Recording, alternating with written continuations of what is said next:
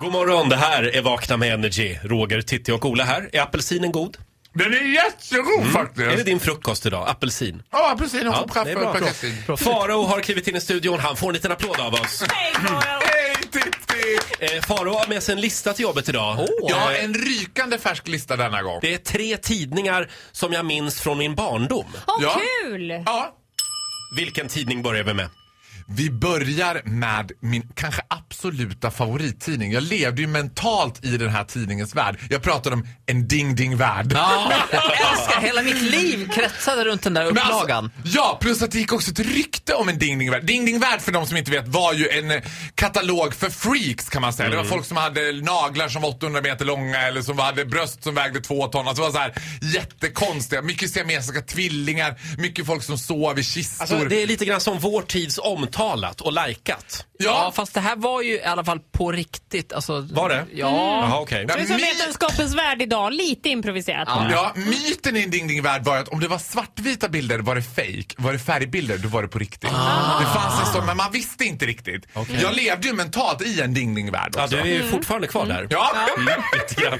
Jag googlade en dingning värre. Här är några av rubrikerna från ett, ett nummer. Chris gifte sig med sin gitarr.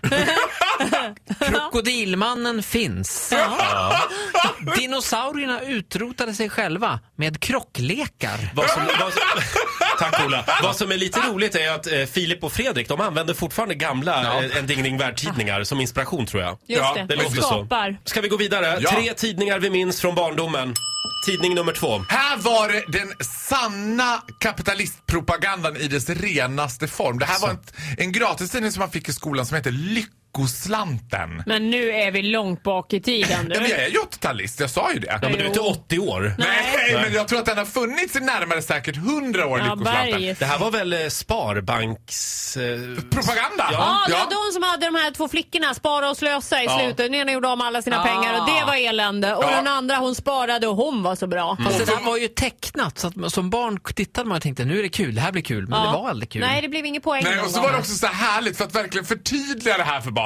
Så var ju Spara blond och ha- hade två tofsar. Slösa, hon hade svart rakt hår. vad you läskigt. do the math Titti, Ja. Mm. you do the math. Men jag är inte slösad, det är jag inte. Jag har helt missat Spara och slösa. Men vi hade ju Nordbanken i och för sig. Ja, ja, alltså. nej. Tre tidningar vi minns från barndomen. Tidning nummer tre. Jag har inte varit så mycket för serietidningar men en serietidning som jag älskade var Katten Gustav.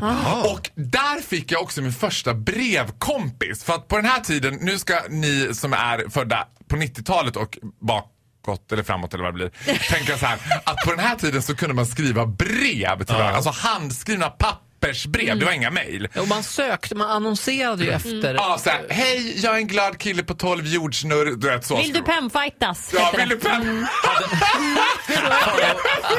Hade du många brevkompisar? Nej, ja, ja, grejen var att jag hade en hel del, men det var en som hängde sig kvar länge. Hon hette Ulrika och var 12 år och bodde i Halmstad.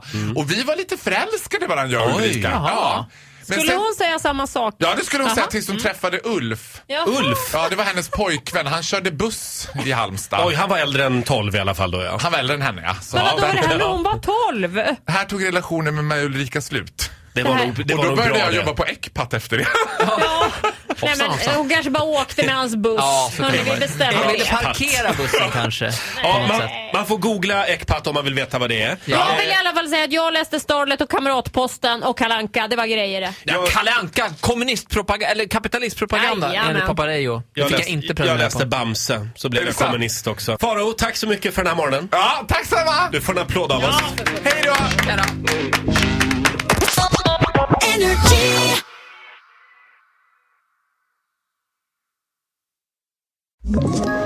Ett poddtips från Podplay. I fallen jag aldrig glömmer djupdyker Hasse Aro i arbetet bakom några av Sveriges mest uppseendeväckande brottsutredningar. går vi in med hemlig telefonavlyssning och, och då upplever vi att vi får en total förändring av hans beteende. Vad är det som händer nu? Vem är det som läcker? Och så säger han att jag är kriminell, jag har varit kriminell i hela mitt liv men att mörda ett barn, där går min gräns.